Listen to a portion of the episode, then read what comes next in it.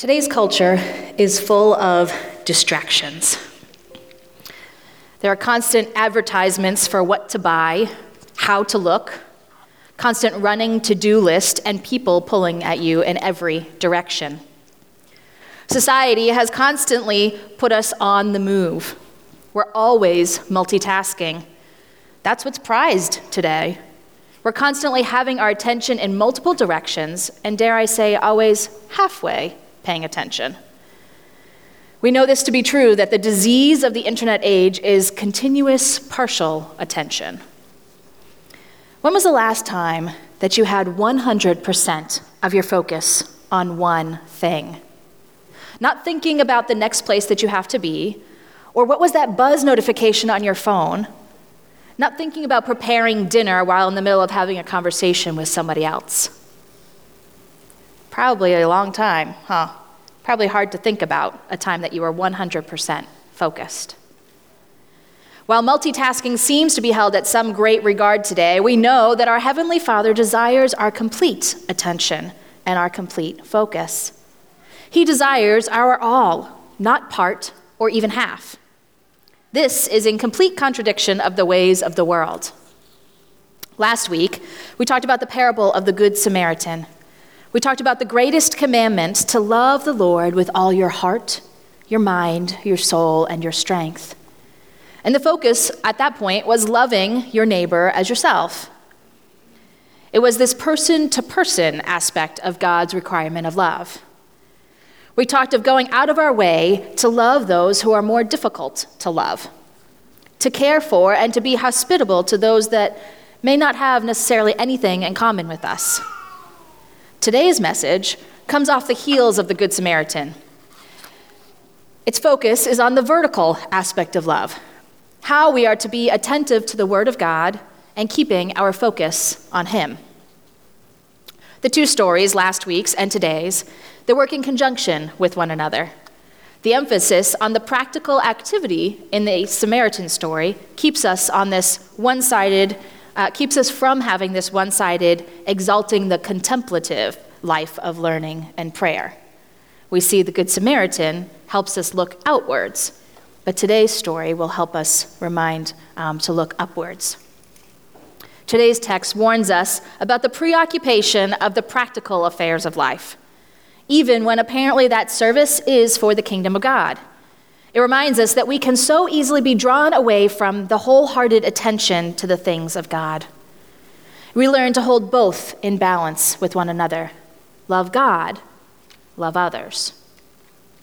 If you wouldn't mind standing in respect of hearing the gospel text today, today's text comes from Luke chapter 10 where we were last week, but beginning in verse 28, I'm sorry, 38. Beginning in verse 38, going to verse 42. Luke 10, verse 38.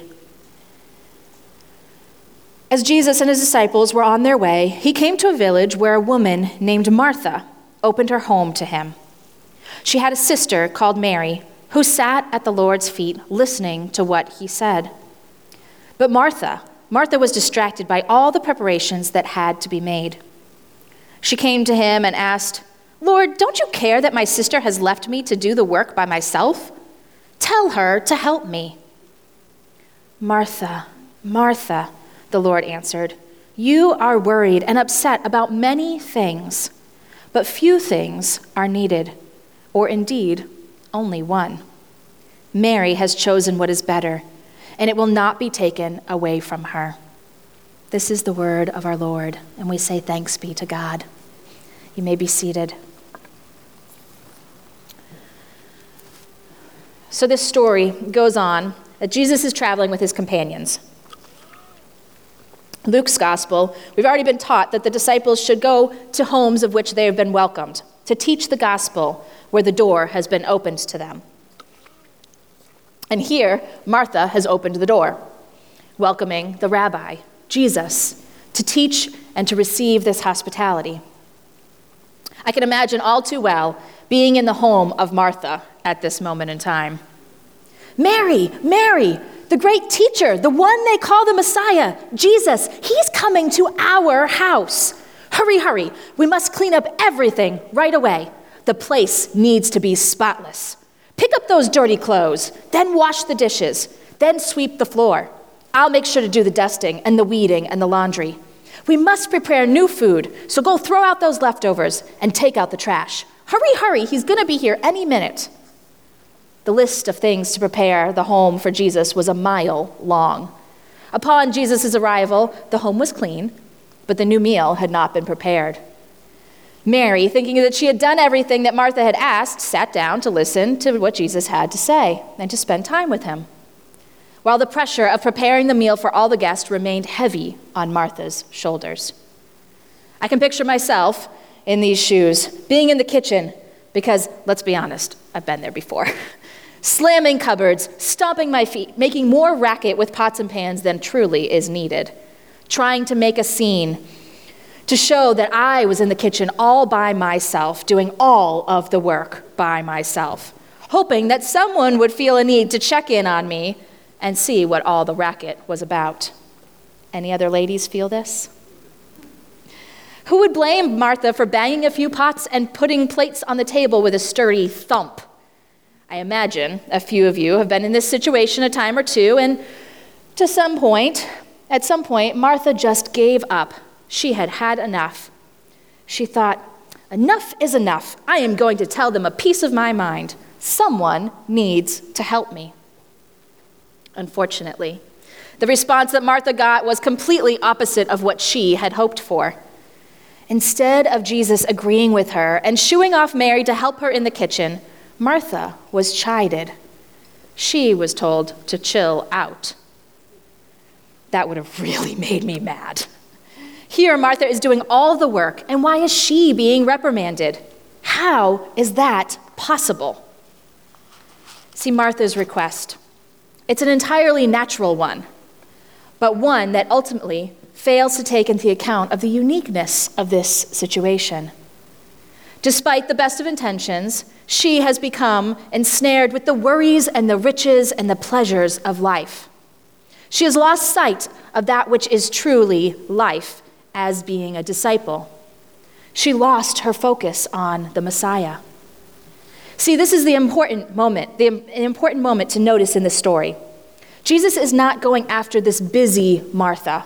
He's not upset that she's in the kitchen working, but rather, he is concerned about the worried and the distracted Martha. Jesus here is speaking to his dear friend, Martha, who has worked her state, her, herself to this state of anxious, distracted tizzy over the meal that she has wanted to prepare. She has focused her frustration not only on her sister, but now her frustration is on her friend and her guest. She has lost sight of the one that she calls Lord. So here, Jesus is gently calling her to refocus. Hospitality is not primarily about the food and the plates and the decorations, but rather, more importantly, the focus is on whom we are being hospitable. To whom are we spending time? For Mary, her, resp- her hospitality has become anxious and troubled. In the Greek, she was distracted.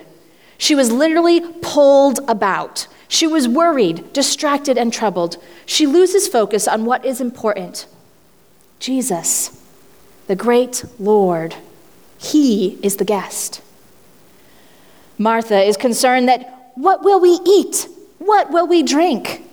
As we learn later in the gospel, this is not what Jesus cares for us to worry about, for he provides for the least of these. She is so confu- consumed by worrying about everything that it's good enough for the guests. Presumably, one must at times prepare food, yes. But such concerns should never be allowed to compete with the hearing of the Word of God. This same feeling and situation could be equated to Acts chapter 6 where there's good and necessary service for being seen here, that the Christian widows, they were threatening to interrupt what was more important. Remember when they had to divide out the tasks that the apostles were doing? The caring for the widows and providing bread and meals for them ended up taking over more time than was needed. The purpose and mission of the apostles was to spread the good news, but instead, they were being bogged down by the needs of those in their local community. They needed to refocus, they needed to reallocate the work. Food is good, it is necessary. Daily tasks, they're important, but when tasks and the to do list outweighs the importance of listening to God, there's a problem. Let me make another clarifying point here. Neither the narrator nor Jesus sets Martha and Mary's activities in opposition to one another. See, many would say that Mary is doing the right thing by sitting at Jesus' feet, while Martha is in the wrong for hurrying around in the kitchen. That just simply is not the case. When Jesus praises Mary for having chosen the better part, he refers specifically to her singular focus, her undivided attention her individual focus on Jesus himself. It's not about her physical position of sitting at his feet and listening, but rather her mental state, that she focuses on him and him alone. See, when Jesus says there should be only one thing, this does not mean that it is one particular devotion, one particular way of acting, but rather the object of devotion. For Martha, at this time, she was more focused and devoted to the perfection of the meal and the level of hospitality instead of recognizing to whom they were paying the attention to. It would be fine if she was working in the kitchen and preparing the meal as long as she continued to remember for whom she was serving. Martha's problem is that her service strays from attending to its rightful object of devotion the Lord, the Messiah. We can compare this story to that of our modern church today, I'm sure. See a church that's been able to be led, to be worried, and distracted by many things. A church that's inevitably then will be in the community and dwelling in the shadows of frantic potlucks, ancient stewardship campaigns, and events designed simply to perpetuate the institution, a bigger and better church. Decisions that are being made, meeting without a hint of God's vision, gatherings of leadership, thinking this is what we must do without seeking the Lord first in prayer, seeing that food and drink appear at the Holy Communion table without having Christ recognized at the breaking of bread, simply completing tasks because they must be completed. This often leads a congregation to get, well, downright grouchy and grumpy. Night after night, members will leave the home and attend and participate in the church goings, and then they return home as clueless and empty as when they walked out the door. They've not grown in any way. They come home just the same as they started. Endless meetings breed this resentment for those Christians who otherwise were pleasant, because the church's business is being done without any word of God whom they thought they agreed to serve. Their mindset is not on whom they serve, but rather just completing that which is before them. This is a type of church that we could be comparing to Martha in this context. The church who seems surprised that they are so burnt out and grumpy and not seeming to grow in numbers or in depth of wisdom and love. On the other hand, there are many a church congregation that is led to position itself at Christ's feet reading scripture together, asking after its meaning, listening to substantive, substantial, substantive uh, sermons, and wrestling with Jacob for God's blessing. Studying and nurturing a faith that seeks understanding, praying without ceasing, and seeking to hear God's voice above all else. Then, even then, the details of the common life, they begin to be filled with the Spirit and everything they do and say proclaims the good news. Some of my favorite moments in ministry, they've been held around the dinner table. Fellow congregants coming to our home for a meal where we can get to know each other, we can talk about our lives. We spend time driving somewhere, is another time, where there's conversation to happen anywhere between point A and point B. A big question may get asked at either one of those times, and we begin to wrestle and have conversation over life's meaning and purpose.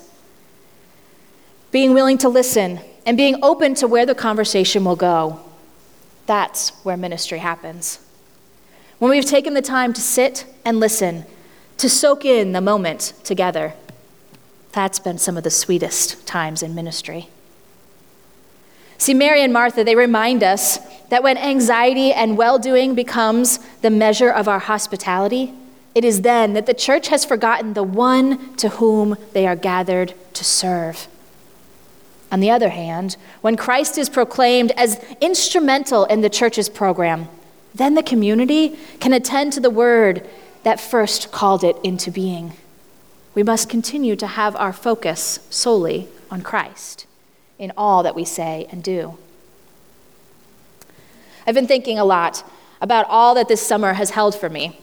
See, much of my job's hours, they are taken up by facilities work, overseeing tasks, making sure people have what they need, communicating with vendors to be here for certain jobs, checking off the to do lists of items, and the time is tick, tick, ticking away, inching closer and closer to the time in which the teachers and the students return to Cornerstone.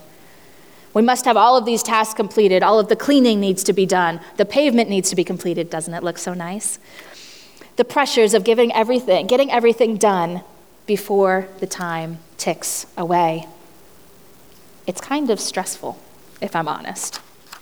It's kind of troubling at times, and I find myself being a little bit anxious that we're going to get all the tasks done. As I prepare for the block party, knowing how much it's been a successful event for our church in past years. Tanya did a fantastic job putting this on. And now it's left in my hands along with my team. And I just hope and pray that it can live up to this standard of which we have had in the past. I can get so distracted, feeling anxious. Is this really going to be all that it's meant to be? Are all the pieces going to come into play? Are, are they all going to happen the way that they need to? Are the people even going to show up? Are we going to have enough food? All of these things can be very overwhelming and distracting and troubling, wondering about the success. See, Martha's character traits have surely infiltrated into my being many times this summer, and I've had to remind myself for whom I am working. To whom do I serve? And often I can bring to my mind some of the activities that we've done together as a congregation, our come hang out with me moments. Pool parties at the Cornells, strawberry picking, tie dye. Those have been moments of deep joy where I can lean into friendship, lean into conversation with those that I don't normally spend time with. Some of the smaller groups that we've had has offered an opportunity for some deep conversation.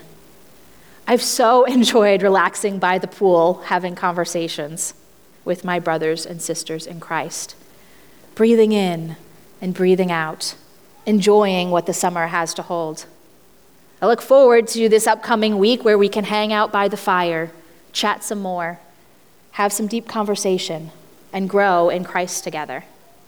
Where we can sit and listen and talk and grow in devotion and friendship.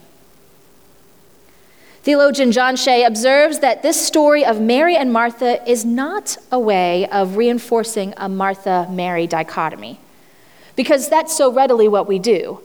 One is right, one is wrong. But rather, this story is a calling for the recognition that God is both inside and outside. He is part of doing and being. God can be present in the kitchen and at the feet of Jesus. He desires for us to love Him and love others. It's a both and message here. There is time for me to be focused on the to do list, the tasks before me, and the time stamp that has to take place. But there is also time and space that needs to be allocated for sitting and talking and breathing. Without the first, you wouldn't eat. Without the second, you wouldn't worship. We are called to have balance between the two of them, between others and God. For me, the need continues to be to remind myself to sit at the Father's feet and to listen. For me, I tend to find myself in the position of Martha, needing to do the checklist, make everything perfect. I need to be reminded again today of whom my focus should be upon As I serve, as I go about my day, to whom do I serve? To whom is my Lord and Savior? To whom can I lay down all of my worries and burdens? I wonder if today you may be in the position of needing to be reminded of balance too, being reminded not to be worried or distracted by many things.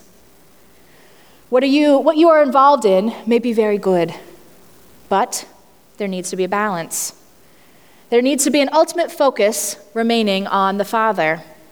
It is there. It is there that we can connect with the source that brings us both peace and energy into our undertakings. We're going to close today with a song that I've asked the band to come up and play for me an old hymn Be Thou My Vision.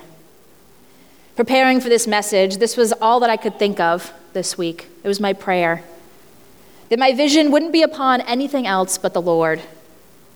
The first verse speaks of our desire to have the Lord as our vision when I wake and when I sleep.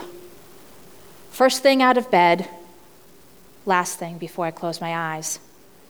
The second verse, asking for wisdom and truth to come from Him. May everything that I do, say, everything that I know and understand must come from the Lord. The third verse reminds us of our desires. And too often, our desires turn to riches and praises from others. Oh, how wonderful you did! How great that was. Each verse seems to be so fitting to remind me, and I hope to remind you, of the balance that everything we do and are and be, that it all must be focused with our vision upon the Lord. My prayer, and for myself, and my prayer for you, is that you take some time today this week to sit at the Father's feet, to play the role of Mary right before you go back to playing the role of Martha, to gain balance once again, and to remember that we are called to love the Lord our God with all our heart, mind, soul, and strength first, first and foremost, before we are then able to love our neighbor. Stand with me as we sing today.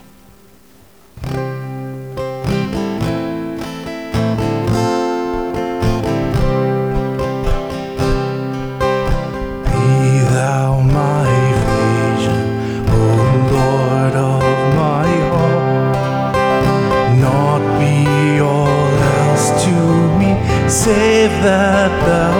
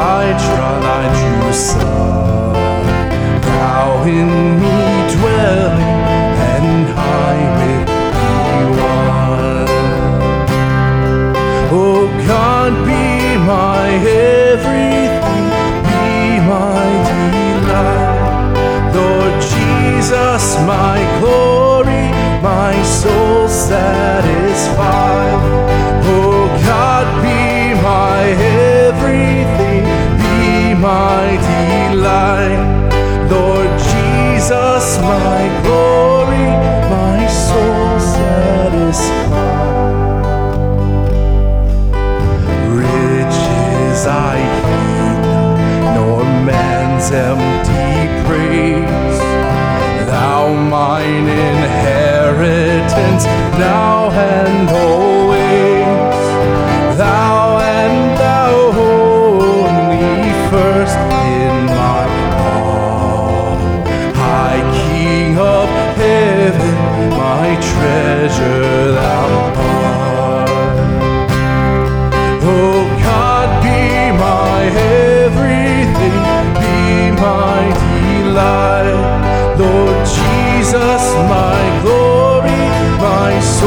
Jesus.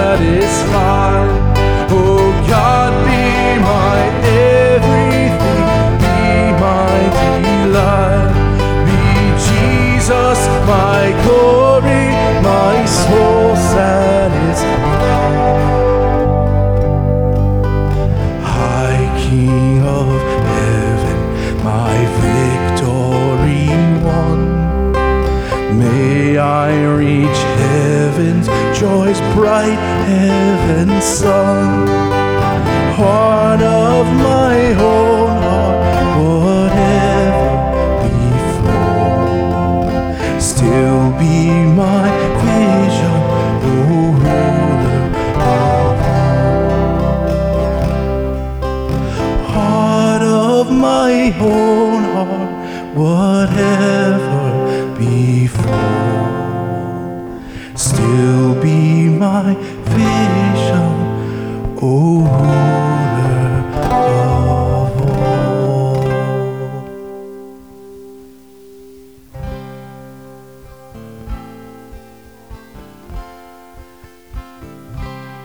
Be thou my vision, O Lord of my heart. Not be all else to me, save that thou art. Thou my best thought, by day or by night, waking or sleeping, thy presence my light. Receive this benediction. May you go now with Christ as your vision. As you sit at his feet, as you work about your daily tasks, may your best thought by day or by night, waking and sleeping, be of Christ, your Savior. Amen. Go in peace. You're dismissed.